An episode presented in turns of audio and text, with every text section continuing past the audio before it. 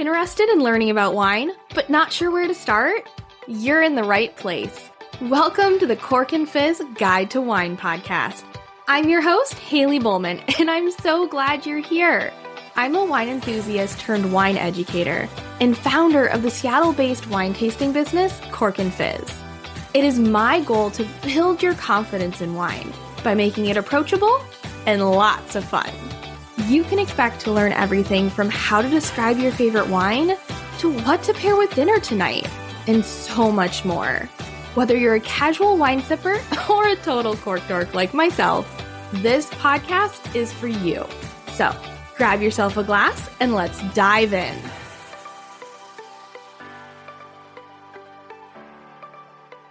Today, I'll be chatting with Jane Lopes. Jane is a Nashville based sommelier, author, and importer. She has worked at New York's 11 Madison Park, Nashville's The Catbird Seat, Chicago's The Violet Hour, and most recently as the wine director at Attica, one of Australia's most celebrated restaurants. Jane was featured on Esquire Network's 2015 television series Uncorked, which follows six New York City sommeliers in pursuit of the Master Sommelier title, which Jane attained in 2018.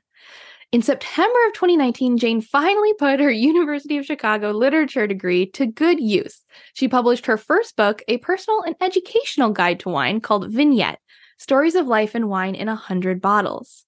Later in 2020, Jane and her husband, Jonathan Ross, co founded their own Australian wine imports company called Legend. Jane's second book, How to Drink Australian, which was co authored with her husband, published in September of 2023. Now, before we get into this very exciting interview, it's there's like too much to cover in one interview, but we're going to try it. I just want to give you a quick reminder if you are not on my mailing list yet, I would love for you to join. When you do, you will get a free shopping guide that has 15 of my favorite wines under $15. You can head to corkandfizz.com, scroll down to the bottom, and there's a little section to join the mailing list. I send out a weekly newsletter filled with wine tips, recommendations, special offers, and more. And of course, be sure to check out my virtual tasting club. If you are not a member yet, you should be. Everybody listening to this podcast should be in the Cork crew.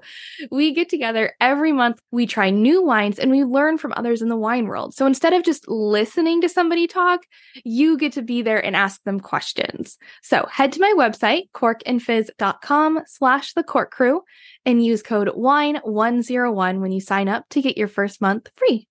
Now, without further ado, let's get into the interview. Thank you so much for for joining for the podcast. I was very excited. That's one of those where you're like kind of throw it out there, like, hey, maybe I'll get a hold of her, and it was great. Oh, I appreciate it. Where where are you based? I'm in Seattle.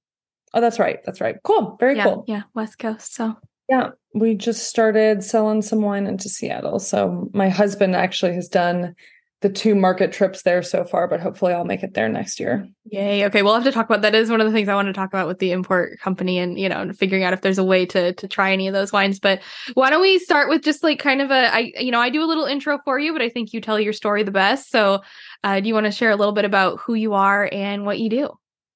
Yeah. So my name is Jane Lopes. Thanks so much for having me. Uh, so I, my kind of full full time gig these days is that I import Australian wine to the U.S. Um, come from mainly a restaurant background, but worked in wine retail. Was kind of my first job in wine. I bartended for a few years, and then kind of got on the like sommelier wine director path in restaurants. That took me over to Australia. I was the wine director at a restaurant in Melbourne for three years. And my now husband, then fiance, came came with me as as well. And we just uh, and he also works in wine. Uh, and we just were really blown away by what's going on in Australian wine and really kind of felt like we just we couldn't believe that the US in general and and us specifically in New York were so kind of oblivious to what was going on in Australia. And we just didn't have the access to the wines. We didn't have the access to educational resources.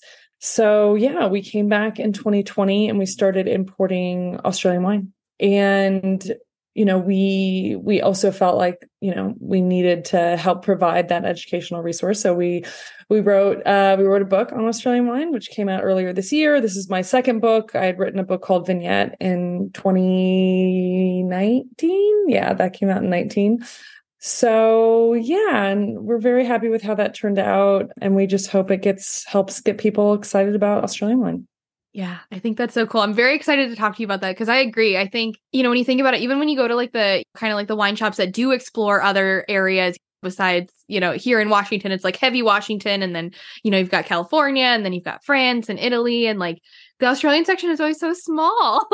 you know, you always want to explore that area. And that honestly is the case almost everywhere. Like there's no, I would say there's no like, city or state or region that like does a great job with Australian wine. There are individual accounts, like there are kind of people who've become like really great champions of Australian wine across the country. Um, and then I have to say, Nashville, Tennessee is a great market for Australian wine because we live here.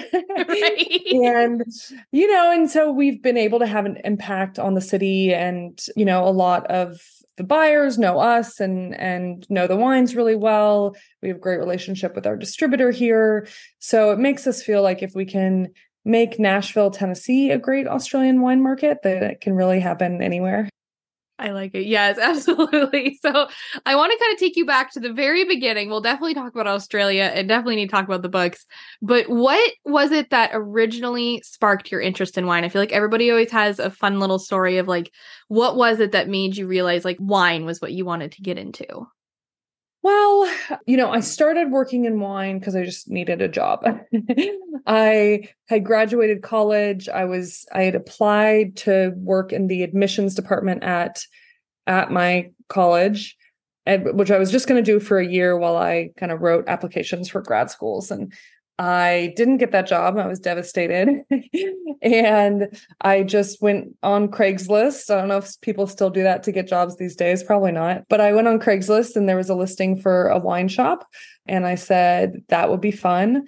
And I didn't know really anything about wine. I had studied abroad in Rome my junior year in college. And so had started drinking wine there, but I, I knew very, very little. But the woman who hired me, who's still a, a good friend of mine to this day, she she saw something in me, um, obviously, and gave me the job. And, you know, within a few months I um really didn't, you know, I never turned in those grad school applications. I really just it combined for me sort of you know, I was this like academic person and I liked the idea of being able to sit down and study something, you know? And so wine, of course, gives you plenty to study. But then I also really liked, I'd always loved food and restaurants since I was a kid. And I loved the like sensory aspect of wine. And I thought it was so cool that I could smell and taste something in wine and then connect it to what I was reading, you know, whether it was about the attributes of a particular grape or place or a, a, particular vintage.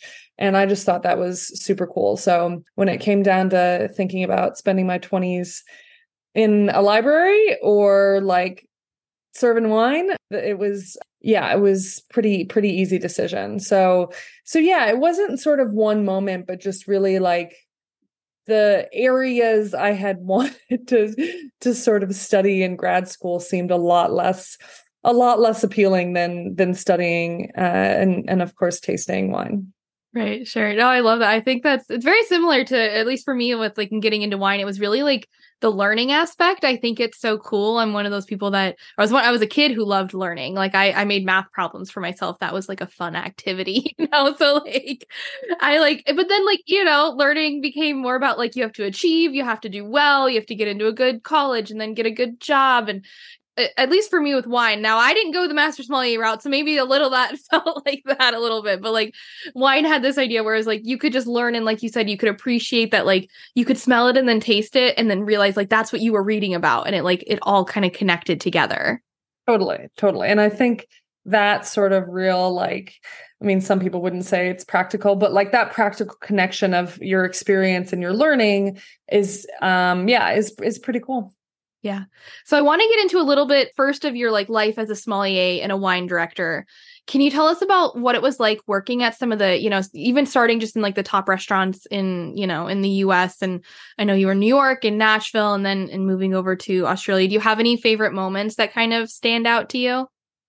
You know, I yeah, I think, you know, for restaurants for me it's always about finding like the right fit you know the the the place that the flow of service really works for you and I actually always really enjoyed working in sort of the tasting menu sort of places and but did want to stay busy during service. So it was finding those, you know, and 11 Madison Park is a perfect example where it's, you know, people are doing this long meal. It feels like you should have this like leisurely service, but you're you're busy the whole time.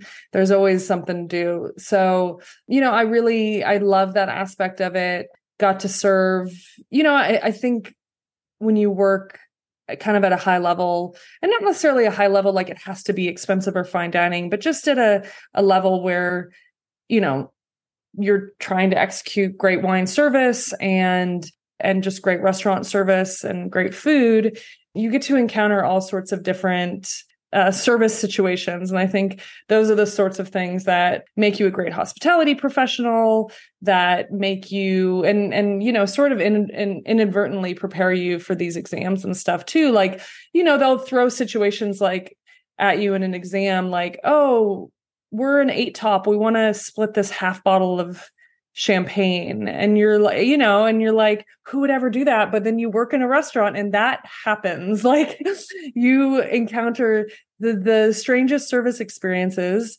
but it's your job to you know roll with it and and you would say at 11 Madison Park, make it nice. That was sort of the motto there. Um, and you just make it work and you give people the the best experience possible and that you realize is different for for so many people. So yeah i mean i i don't know if i have any like particular stories.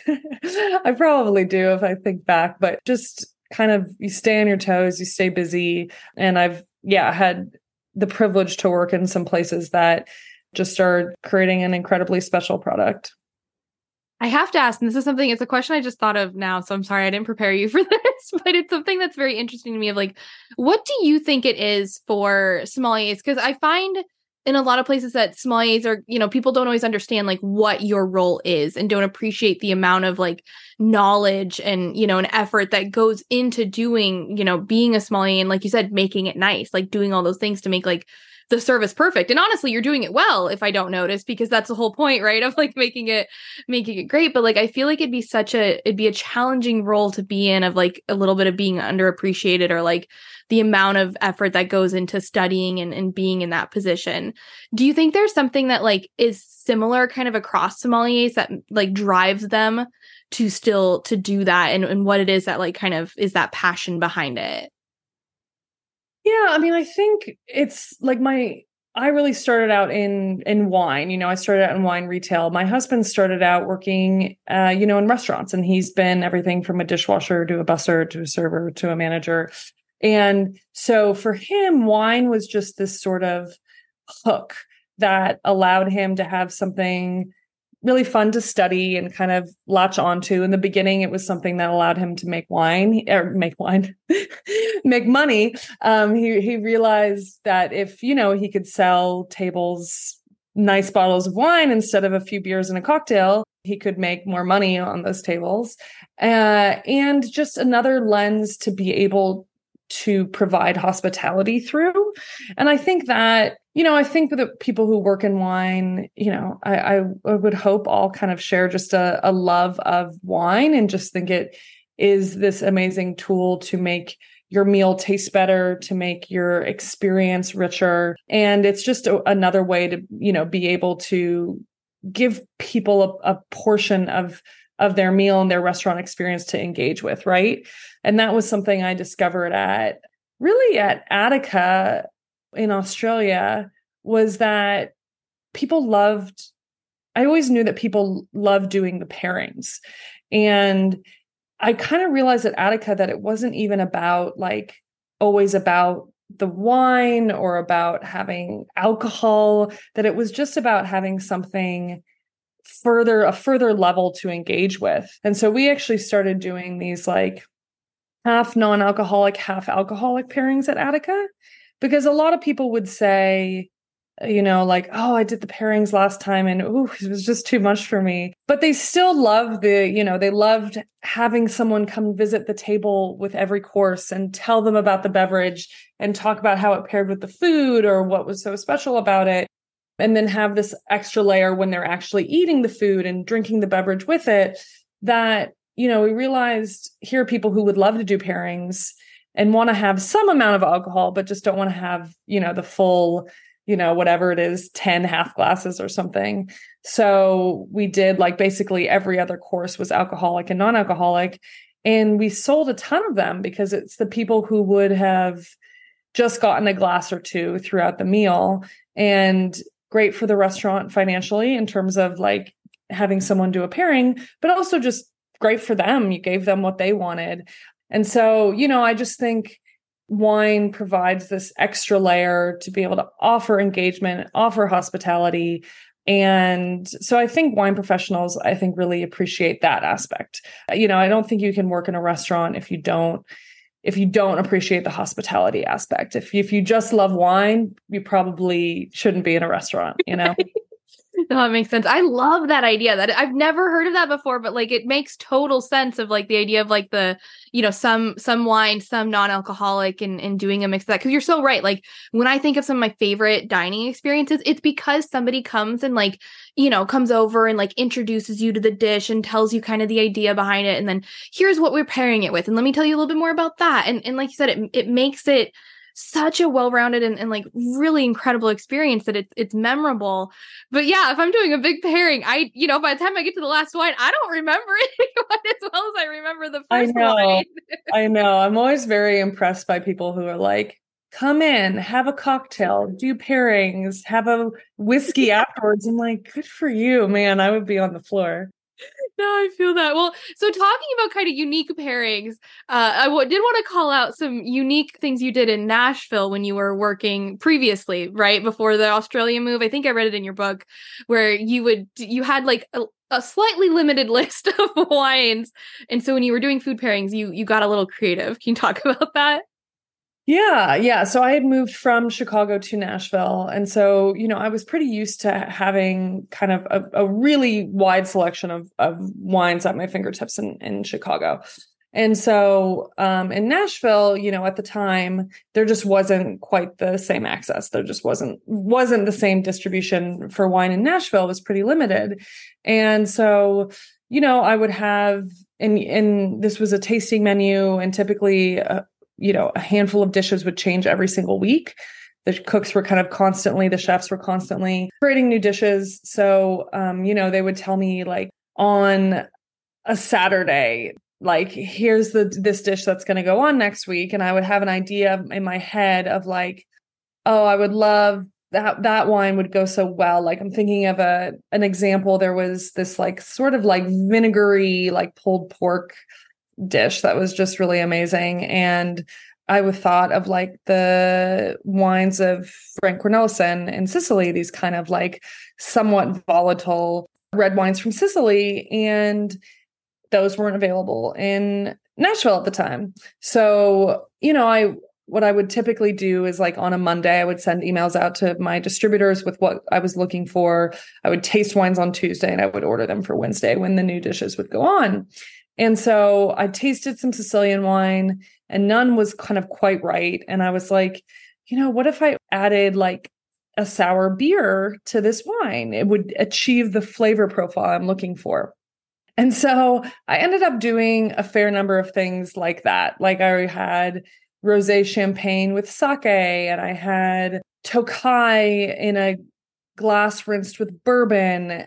There were lots more that are escaping my mind now, but you know, it it became this really fun thing. We, you know, our regular guests would kind of expect it. They like really loved it. And I think, you know, it was again that just extra layer of engagement where it was like, I think people clearly felt someone behind the scenes was really cared and really working hard to make these special.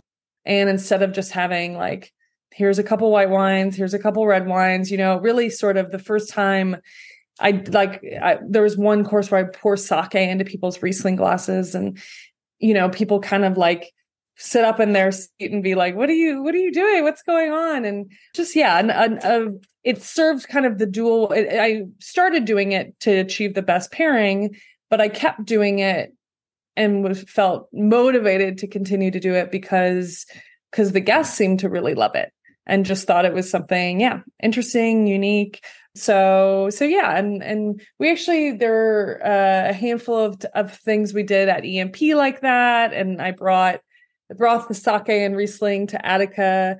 And so yeah i mean i you know i'm not particularly precious about wine. I mean in some ways i am i suppose but i don't think it's like this sacred thing that it's like heresy to like do anything besides just like drink it at the perfect temperature in the perfect glass right out of the bottle you know there's uh why not have a little fun with it and so yeah so that was a yeah fun a fun era in my life I think it's so cool. It's such a good reminder. Yeah, I always like to say, like, yeah, you can take wine seriously in terms of like, you know, when you're learning about it and like it means a lot. Like, I always like to search small producers or search like take that part seriously. But in the end, like, it's meant to be fun. You're meant to enjoy it. Like, it's it's okay to just to have totally. some fun with it. totally. Okay, so I want to talk a little bit about your first book. That's how I first was introduced to you. I, I have the vignette uh, stories of life and wine in 100 bottles i'm a huge fan i love that it's it's amazing wine education i mean i read this a few years ago and it's one of the only like wine education books that i've read like cover to cover because it not only like had education but had this story and was enticing. And then i was just like flipping through it again today and i found the page with like chenin blancs that you compare to like different famous women and uh different actors. I'm like this is this is genius. Like this makes me understand this so well. So i i want to just super quick talk about what inspired you to write the book. So, I had studied English literature in college and kind of done a fair amount of both creative and analytical writing. So, I had that background. I, you know, I loved you know writing tasting notes for my wine shop so i you know I, I, continued writing but you know, didn't quite know exactly how. I, I, didn't think I wanted to be like a wine writer per se, you know, but I had done an interview with the alumni magazine for University of Chicago, and I got I had a guy reach out to me on Twitter uh, when I had an active Twitter account, and he was a literary agent who had gone to U of C and who read my article, and he reached out and he said, "You have an interesting story. You should write a book." And he was in New York at the time so we met up for coffee. And you know his idea was kind of that I do like a kitchen confidential style like tell all of the wine industry which I didn't want to write that book but I did. It was sort of the impetus for me to be like yeah I could write a book. And I don't know exactly how the format came to me but I felt like my life wasn't interesting enough to write like a full on memoir. And I felt like my wine knowledge wasn't specific or great enough to like do just a plain old educational book. and I thought my kind of you know my contribution to sort of the world of wine literature could be this sort of combination of of life and wine you know of providing a narrative that shows that wine can be a really beautiful and meaningful and emotionally connected part of your life. And that extends for me, both in terms of my experience sort of like drinking wines at important moments in my life and my studies of wine, which, you know, was sort of interconnected with it all. So came up with this idea to basically have uh, each chapter be kind of devoted to a style of wine and somehow throughout that story in my life i interact with that style of wine. And then yeah the after the chapter would be this sort of educational you know a, a brief uh, piece of education on that style. And and i wanted it my my thing with wine is like how do we make it fun without dumbing it down? Because I think you always risk if you're just going to be like, wine's fun and let's compare it to famous women you know uh, is that just like totally dumbing it down and i wanted to find how can how can this be fun engaging provide sort of like entry points for people who are not super familiar with wine but also be sort of like actually say something, right? Actually have something to say about those styles and to teach about those styles. And so that was the challenge for me. And so some chapters were a bit more sort of frivolous and some were a bit more serious. But I think for all of them, my hope was that both the wine expert and the wine novice could leave those pieces of education feeling like they thought about it in a new way, you know, yeah. or learned something. Yeah. And and I and I think it goes to show too that like everybody learns slightly differently, right? So like you know your your section like the yeah the famous ladies of like talking about the different chenin blancs you know of everywhere. And like that to me like that connects for me. I'm just like okay that makes total sense now. Because like i love chenin blanc and i'll pick it up in most places. But like if someone were to ask me like what's the difference between this one in the loire valley and this one i'd be like Mm, i don't really know right? So now i can be like well here's the thing. One of them's like a jennifer lawrence because it's this that's right? So like i like i i totally understand what you're saying of like you still want to like get that that information across and not simplify it too much but i also think it's great that you can you know you can educate in a way that's slightly different and might connect with different people like you said of both the wine novice and the expert and everybody in between yeah because even let's say you have the like perfect technical answer to that question of like well, in Vouvray, these are the soil types and the conditions which create wines that have this element or whatever. And traditionally, these are the styles that like that was like going straight over so many people's heads you know um where if you can have have something you can say that like makes it feel accessible and also makes it feel like oh i don't have to like have memorized a million different things and know what the exact weather conditions were for this vintage in order to enjoy wine you know? Because i think there is that intimidation factor where people are just like oh i don't know i'll have a beer right? It's like one of those things in the world that like people feel like they're afraid to admit they don't know anything about if they haven't studied it. And it's one of those, it's just, it's amazing because I'm just like, well, of course, of course you don't know anything about it. I, I don't know one thing about how to play basketball because I've never played yeah. basketball and I've never tried. So like, yeah. why would I, anybody expect me to be great on the court? Like you're not expected to know anything about wine. But then, like you said, yeah, it's even like you have to start where people are at and so that they can you know learn learn as they go. Uh, before we get to the import company i do just want to talk a little bit about in the book uh, one of the major storylines is your you know pursuit of the master sommelier and your education. Can you tell us a bit more about what that journey was like for you? Yeah i you know as someone who was going to go get like a phd i really liked the idea of of structured education and of course, the CMS doesn't provide a ton of education, but it is structured kind of self education in a way. Um, and that was fine with me. Like I was always sort of self motivated learner. And so this kind of gave me a goal. You know, I took the first level, I think in 09. A few other women who worked at the wine shop I was at were going to take it. So went and went and did it. And then as I started to get into restaurants, it felt like, okay, this is sort of the world I'm in. And here's a way to connect with other people in this world and you know learn more and expand my horizons. And you know i've just met so many great people over the years through the tasting groups and the study groups that i've been in. And so i love you know i love I love that aspect and I hope we never lose that aspect in the wine industry because I think it's really an awesome thing because we don't have these like sort of, you know, there's not a lot of formal education. I never went through WSET. I, I think they're probably doing the best job of providing some formal education structure but it's always you know great to sort of form groups with the people around you who are kind of all on the same path of of trying to learn learn more and and you know further our knowledge and education in this arena so so yeah i took certified i think in 2012 i was living in Nashville and I drove up to Cincinnati to take it.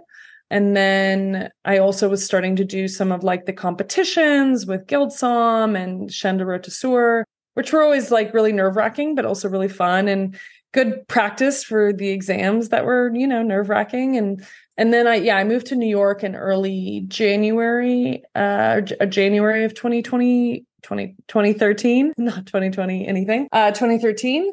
And you know, was really introduced to some great tasting groups, study groups, and really loved sort of the the culture around around the studying and around the test taking that's you know met my husband and now husband in a, a tasting group so yeah and then you know i so i passed advanced in 2013 i was the last year where like you could do the course and the exam all in one week which I, I, think it's a smart move to to move to, to breaking it up because it, it was, was, a little much. Yeah it's very hard to sit in a course for three days when you just want to like get the test over with. And then I kind of put together a very serious study schedule for taking the MS in 2015. I started working at EMP in late 2014 with which definitely in a way sort of slowed down my studies just because I was dedicating so much time to becoming proficient at the restaurant, learning all the, you know, not even the wine list. In fact, like that was sort of the least of what I was studying in the beginning. It was like learning all the food and the ingredients and learning all the sort of service standards and and you know kind of everything about the restaurant like you're expected to know who the architect of the restaurant is and who made the chairs and the PDR. I'm not I'm not kidding. I guess. I mean, I imagine if you're like going into a nice restaurant and you you know you'd expect like you, you know I could I would imagine there'd be some people be like, oh, who's the architect here? And like you you you you got to know that. 100% and you know in the beginning it like really it felt kind of silly. And i think the chairs in the pdr were kind of a joke that we had, were supposed to know that. But everyone learned them even if you never worked in the private dining room. And they were i think they were nice chairs. But you know people ask people ask questions all the time that you you know wouldn't expect. People asking who makes the cutlery like what are the four leaves and the logo for 11 madison park? Like all of those sorts of things people would ask every single night all the time. And yeah you really you want to present yourself as someone who is not only knowledgeable but like invested in the restaurant like you care. And i did and i appreciated them like laying out all of those expectations in terms of what what to learn. But but so yeah so in the short term that kind of delayed my studies a little bit and I ended up not passing theory in 2015. But in the long term, it made me such a better wine professional. Working there gave me such a great, you know, great just practical knowledge of the great wines of the world. You know, it's such a it's such a rare opportunity to be able to, oh yeah, I've opened whatever it is 1985 drc La Tâche not that that happens every night, but we had Chateau Cam by the glass. And so you'd, you know, it's just it, when you're able to talk about these wines, have opened them, you know, know the vintages, know what they taste like. It, I mean, it's just such an amazing education.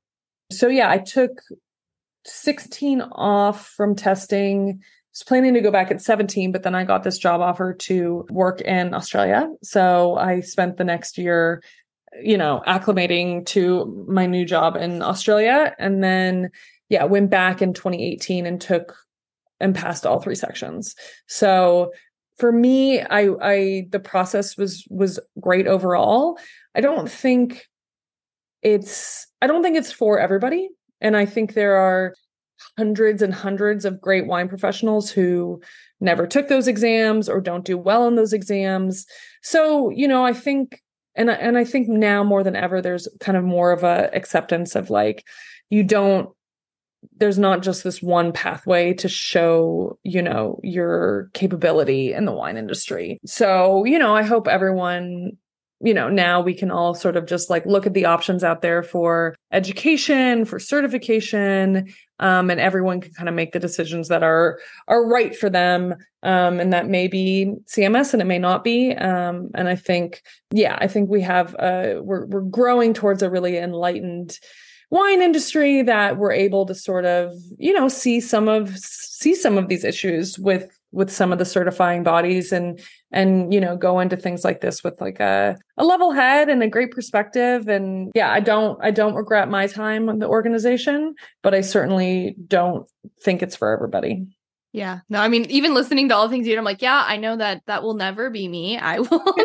never like hand, you know, hats off to those that like, you know, that can do it. But like you said, yeah. And it also depends on, you know, what you're what you're interested in. Like the uh, CMS Court of Master Sommeliers makes sense for those that might do more serving, right? I know I probably will never land in a restaurant again, uh, but that doesn't mean I don't, you know, love learning about wine and, and, choose to take a different route. So I couldn't agree more. I think the idea that you can learn, and because that's the cool thing about wine, like you said, so much of it is self study.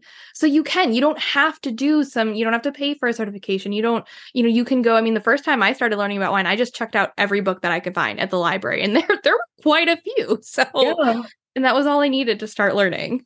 Yeah, totally. Do you ever find yourself standing in front of the wine aisle at the grocery store, feeling completely lost and overwhelmed? Don't worry, you're not alone. But what if I told you that I have a way to transform the wine aisle from overwhelming into an endless sea of joy and discovery? And it involves drinking wine and joining the most welcoming and fun community. In my Cork Crew Virtual Tasting Club, we're all about exploring new and exciting wines in a fun and supportive community. No more feeling intimidated or stuck in a rut of buying the same bottle of wine. Each month, we explore two new wines so you can broaden your palate and explore new flavors. Not only will we taste these wines together, but we'll learn about where the wines come from, essentially traveling the world all through the wine in our glass. Come join the cork crew and you'll have the opportunity to taste new wines, meet winemakers and other wine professionals, and connect with like-minded wine lovers from all over the world. Imagine the joy of discovering a new favorite wine and being able to confidently choose a bottle that you know you'll love. So why not join us? Head to my website at corkandfizz.com slash the cork crew to sign up. And don't forget to use code WINE101 to get your first month free. And now back to the show. Okay, I want to take the rest of the podcast and talk about Australian wine because, like you said, that is not out there enough. And you, you know, I your your book is already on my Christmas list because I need to learn more about Australian wine.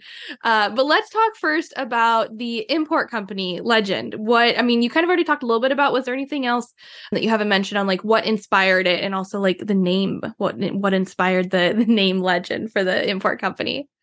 So in Australia, legend's like a very common term of endearment. So, like, if someone opens the door for you, you'd be like, ah, thanks, legend. If someone gets you a coffee, you're like, oh, you're a legend. Like, I remember I would send in to my d- distributors I worked with, I'd send them orders at the end of the week for the following week.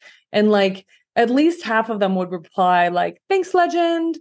And my husband came home from work one day and he was like, Does everybody call you a legend? And I'm like, Yeah, what's the deal? And it's just this like really sort of nice, really earnest sort of thing. And so we thought it was, you know, a great name for the company because the tie-in with sort of the the Australian vernacular, but also, you know, we do think all of these producers are legends in their own right and, you know, really deserve a place in sort of the the best wine programs in the United States. So yeah, that was that's was behind the name legend. You know, we have about 30 producers in our portfolio from regions all over Australia. Our goal is really to showcase kind of the entirety of what Australia is doing. So it's not, you know, a certain style or grape or region. You know, we have things that look kind of very traditional, like warm climate reds, like Barossa Shiraz. We have things that look very untraditional, like a few different pet nats, skin contact. We have a, a Qvevri aged Saperavi, a Georgian grape aged in a Georgian clay amphora that's buried under the ground. So we have, yeah, we kind of just do everything. We really, our whole thing was, well, one, we want to work with good people who care about each other and who care about the land and who care about their customers at the end of the day. And we wanted to only bring wines over that were going to showcase something different in the world of wine because why bring a wine halfway around the world that tastes exactly like something else so that was those were sort of our criteria and a lot of producers fit that criteria we would there's definitely a handful of producers we would absolutely love to add to the portfolio, but we're trying to be a little prudent and just make sure we get our current producers sort of as widely distributed as they want um, before we, we add any new guys on. But yeah, there's just a, a, a sea of amazing wine in Australia, and someday I hope that we talk about Australian wine in the way that we that we talk about French wine. You know, that it's not just like no one says, "Oh, I could use a few more French wines on my list." They say, "Oh, my Bordeaux select section is light," or "Oh, I really need some red Burgundy," or whatever it is. It's not this whole like lumped into one. So I want, you know, in five, ten, twenty years, however long it takes, I want people to say like, "Oh, my Adelaide Hills section is really light. I really need a few more producers or or whatever it is." You know, there are 65 different GIs, different wine regions in Australia and I would say two thirds of those are pretty significant. Like it's not like just a handful. It's really most of them are pretty significant. So, you know, we just want we want people to be able to appreciate it all. Yeah. I I'm curious. So, yeah, when people think of Australian wine, I think typically what comes to mind is like Barossa Shiraz, I think I've heard of like Hunter Valley Semillon is maybe like those are like the two that usually are like I'll find somewhere or find something on, or maybe some Sauvignon Blanc now too. Are there any that like let's say I'm like if I, you know, a lot of my wine shops around here, if I ask for something, they'll try to look for it and ask a distributor. So, like, there any styles of wine, like kind of region grape or stuff that like you think people should ask for or start asking for? So then, you know, more of it gets brought around. Yeah, I think my number one would have to be Grenache. I think Australian Grenache is across the board almost universally great right now. There's a lot of mature vine material, whether it's in Barossa, McLaren Vale, Swan Valley in Western Australia has a lot of great Grenache. A few regions of Victoria, there's just a lot of, of great Grenache plantings. And then stylistically, Australian Grenache has moved in a direction where it's just a little bit more, a little bit of a lighter touch. You know, I think if you think about what classic Australian Grenache looks like, you might be thinking about something that's like 16 plus percent alcohol, pretty heavy, rich, sometimes oak, sometimes quite dark fruited. And now people, you know, people are even calling it like the warm climate Pinot Noir, you know, that it's capable of making these really sort of elegant red fruited wines, even in warm climates, and particularly in warm climates. So honestly, whenever I see Australian Grenache, hanging around, I order it. Like when we were back in Australia, I'd say 50% of what we drank was Australian Grenache just because I was really excited to try new producers of it and and producers I hadn't had before. So that's one that I'm yeah, hoping becomes sort of the next really recognizable thing because to be honest, I think it's more consistent and a better value and a better expression in many cases than kind of classic Spanish French Grenache yeah, I think it's it's really great. But I think the other ones I would probably say Italian grape varieties in Australia. I've right? seen I've seen more. Like I one of the wine shops near around here had like three different Australian bottles, each with like a different Italian variety, and I was like, "What? Cool. That's what?" Do you remember the producer? I don't. It was a little while back. I'll I'll look it up later and, and email you. But yeah, it was like a and then because they weren't even like the top Italian varietals either. They were kind of lesser known Italian ones. And I was just, yeah, I was, I was very surprised. Yeah, we work with a producer who's one of the main importers of Italian vine material into Australia. Okay. They started in the 90s and they brought in grapes and it was, you know, it's interesting. They it's the Chalmers family and they really didn't come at it from even a wine perspective. It was really from a farming perspective.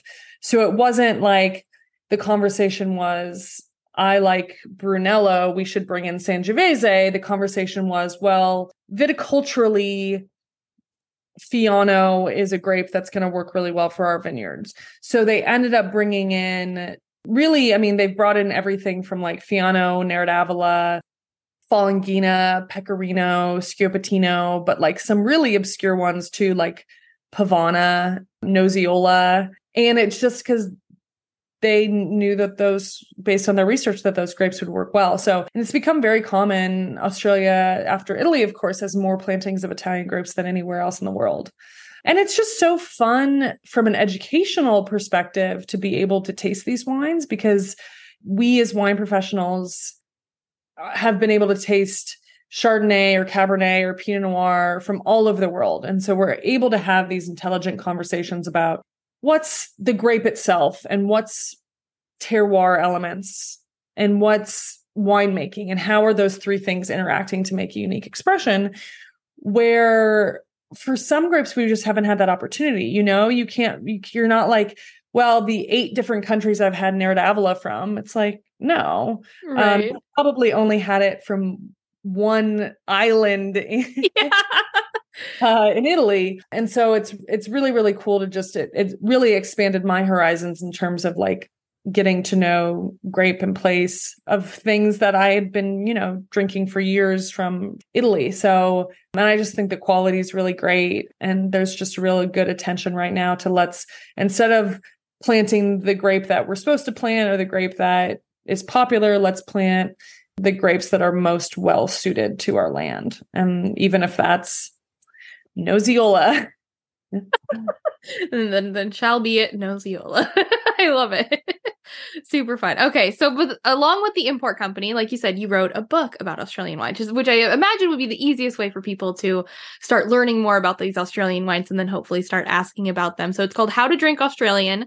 I'm curious about just uh like what kind of style is it in in terms of like, you know, educational? Does it is it similar to your first book where there's more story? Like how did you guys yeah, tell me a little bit more about the book. Yeah, it's it is a little bit more of a straightforward reference book than certainly than my first book. We really wanted this to be sort of the go-to place to learn about Australian wine. So it's divided up by region. So like the first chapter is New South Wales. So then Hunter Valley has its own chapter. And then like Southern New South Wales is a zone that we cover all the regions together. So that's Canberra District, Hilltops, Gundagai, and uh, Tumbarumba. And then Central Ranges, which is also a zone, gets its own chapter. And then the remaining regions that don't kind of get their own chapter, we have like an other other New South Wales part. And in each of those sections, we do an introduction where we just sort of, you know, kind of lay out some major ideas. We do a section called Evolution of Wine, where we talk about history kind of leading up to today. You know, what I don't like about a lot of wine history is it kind of a lot of times feels like the very beginning and then like d- doesn't like bring you through to the changes that happen to to arrive at the modern day. And then lay of the land is the third section, which is all the sort of geographic terroir elements the you know the soil type and elevation and and all those sorts of things that and and what grapes and styles end up being produced because of that. And then we end each section uh, we end each chapter with a section called hubbub um, which the idea for that is like what what are people like actually talking about? What are they concerned about? What are they excited about? What's like actually going on on the ground and not always say like if you are just like a, an enthusiast or just wanting to get like a good overview, you could read the introduction and the hubbub and be like really good. And then if you want to dive deeper, you can kind of you can go into lay of the land and or and uh, evolution of wine. And then each chapter has producer profiles afterwards. So we profile a handful uh sometimes uh, several handfuls of producers in each region. And then there's a, a, regional map for each region. We worked with an amazing cartographer who created original maps, and they're just like they're stunning, they're gorgeous, and they're so detailed. Like there are zero detailed Australian wine maps out there. So it's just like, how do we expect people to learn about Australian wine when you can't find out, you know, where Vine Vale is, a subregion of the Barossa mm-hmm. on a map, you know? And so so yeah that was a, a really important piece of the puzzle. And then there's some really beautiful photography and illustrations and artwork and the design. I i love how it turned out. Like everything really came together beautifully. And i think it's like yeah we want it to be a great study study resource but also like something that you know if you're gonna go on a trip to australia and just wanted like some overviews of the wine regions or even like just as a pretty coffee table book i think it's um i think it can work for a number of different audiences. Cool. It sounds wonderful. Like i said it's definitely on the christmas list. I think and like you said because it's like a a new area too because yeah i we learn all these things about french wine and, and even the french regions and i don't really know much at all about australia so it'll be totally new so many like very significant wine regions in australia that the us just doesn't have access to practically any wines from them you know and we just were kind of shocked of like yeah, you can find Barossa wines, McLaren Vale wines, Hunter Valley wines, maybe a few Yarra Valley wines, depending on your market. But and maybe a few Margaret River. But after that, like it really, you know, it's like there's so many great wines from Gippsland and Adelaide Hills and Beechworth and like all these regions that are just so poorly represented in the United States. So so we're trying we're trying to change that. I appreciate that. I'm very excited. I'm very excited to hear that you're you've already made a stop in Seattle. At least selfishly for me, I'm like, yeah, that's great. I look forward to seeing more Australian wines around here. Yeah, so yeah, we have a distributor in Seattle. So the wines are around. So if you ask a retailer for wines imported by Legend, they can find us. Okay, I love it. Yeah, because just for those listening, in case uh, you know, I the import distribution process is a little confusing in the U.S. and I don't want to spend too much time because I want to make sure we get to our last little speed round here. But the uh, way I understand it, and correct me if I'm wrong, it's like you import wines from another country into the U.S. So for you guys, it's Australia. Then you sell to a distributor who then distributes the wine essentially to wine shops or to whoever the retailer is, and then that's where folks like us can go then buy the wine. So the best way to like get the wines that you guys are importing is to ask your retailer for, you know, these styles of wines and mention you guys as an importer. Yeah, exactly. And sometimes like people will find our producers and then send them an email and then they'll send it to us. So usually there's a way of of us connecting the dots and finding people. But yeah, we we don't there are some importers that directly distribute, but it just takes a lot of a ton of resources. I mean, imagine we're it's just the two of us. Like if we were going to self-distribute in one state, let alone many states, we would have to have like warehousing and trucking set up we'd have to have sales reps who are intimately uh you know knowledgeable of of all of the accounts in the area it would just be you know it'd be another level in terms of of our business which is not to say it's off the table one day but you know there's really great value in working with a great distributor because they you know they have the intimate knowledge of their market and they can sort of get the wines in the right places for you Definitely. Okay. I'll be on the lookout for those and I'll definitely ask around. Uh, so we've come to the last bit of the little interview. I call it my little speed round. I don't doesn't mean you have to like answer really fast. There's no timer or anything. It's basically the idea of like don't think about it too much. Just go with the first thing that comes to mind. Because I think for these questions you could have multiple answers uh, depending on the time. So the first one is, what is your favorite wine at the moment? I mean, I don't want to be a broken record, but probably Australian Grenache. I mean, if it's good, it's good, right? you want like a one wine or do you want No, no, style is perfectly fine. Yeah, Australian Grenache will definitely now I'm like, yeah, definitely need to look for that. Okay, how about I feel like I'm very I might know part of the answer to this. What is your favorite wine region that you've ever visited? Well, I'll take Australia out of it because okay, okay, I love that place, but there'd be a lot. But probably I mean, take your pick of regions in Germany. Yeah, probably like Nahe or Mosel in Germany. Just oh. spectacular. Yeah. Okay. Uh, how about a wine region you would like to visit? Uh, South Africa.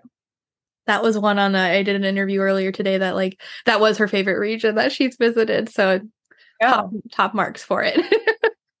uh, how about favorite wine and food pairing? You know, I think just something really simple, probably from my time in Italy. I would say like Chianti Classico and like a bowl of red sauce pasta. Yes. Keep it simple. It's delicious. All right. And then last question for anybody who's trying to kind of shop on a budget but wants to, you know, have a good quality wine, what like either you can say a specific bottle or a style, like best bottle of wine under $15 yeah, I think 15 is sort of these days the point at which it's sort of like getting below 15 is is hard for like for great wine, but I think there are certain styles that are more applicable to being kind of can be kind of really tasty when they're less expensive. Chianti Classico is a great example, or Chianti, you can get some really good affordable bottles. Grenache in general, I think, can be done well at more affordable price point, like a Cote de Rhone or a Spanish Grenache or Australian Grenache, of course. Where else do I go? You know, we do have a few wines in our portfolio that hit around that price point. We have a a Cabernet that normally Cabernet is not something I think about in sort of that value price range, but it's an unoaked style that's just like really bright, juicy, a little bit savory that's really, really good called Sunspell. And then the Chalmers family make a label called Mother Block, which is so field blends of different Italian grape varieties. Ooh. And they do a white, a red, a rosé, and a skin contact. Cool. So yeah, I mean, I think my biggest advice always is like find a great wine retailer. I, I think a lot of people are intimidated and feel like great wine shops are going to be very expensive. They're going to walk in and nothing's going to be below $50. But I think most wine shops really do a good job of trying to have some budget budget bottles on the shelves. So it's, you know, and then, you know, rather than going to just sort of like a grocery store certainly there are some grocery stores that have amazing wine selection so not to say all grocery stores but you know your kind of most basic place these will actually be very well curated you know they're like boutique independently owned wine shops they're going to work really hard to make sure that they have good stuff at that affordable level. So you know that's m- always my number one piece of advice for pretty much any problem that ails you in the wine industry is go find a great retailer and they'll help you out Great answer. No, I, I say the same thing because yeah, I, even in Seattle, I know there's like I think every wine shop has like a section that is like this is the 15 and under, or this is the 20, and and because then they know they know which things are the right value, and you know can answer the question like you did of like yeah, that's a tough price point, but here's where I here's where I point you to. yeah, totally. Wonderful. Well, thank you again, Jane, for joining for the podcast. I really enjoyed getting to learn from you and, and hear all this, and very excited to see Australian wine pop up more across the U.S. Me too. It was my pleasure. Thank you. All right. Thanks again. Have a good one. So, who's ready to drink some delicious Australian wine? Because that's all I can think about now. Be sure to check out Jane's books, Vignette Stories of Life and Wine in 100 Bottles, and her newest book, How to Drink Australian. You can find them on Amazon, but it would also be great to ask your local bookstore if they can order a copy for you. If you loved this episode as much as I did, I would appreciate if you could take a quick second to rate it and leave a review. And if you know a wine lover in your life, you know what I'm going to say. They should be listening to this podcast too, so please share it with them. In next week's episode, we'll be returning to France for part two. Yes, you've been very patiently waiting, and I appreciate it. This will be part two of French Wine 101. We'll discuss the regions of Provence, Languedoc Roussillon, Alsace, Beaujolais, and Jura. And hopefully my French pronunciation will be even better by then. Thanks again for listening, and as a thank you, I'd like to share my free shopping guide, 15 Wines Under $15. Simply head to my website, corkandfizz.com, scroll down to the bottom, and join my mailing list. Cheers!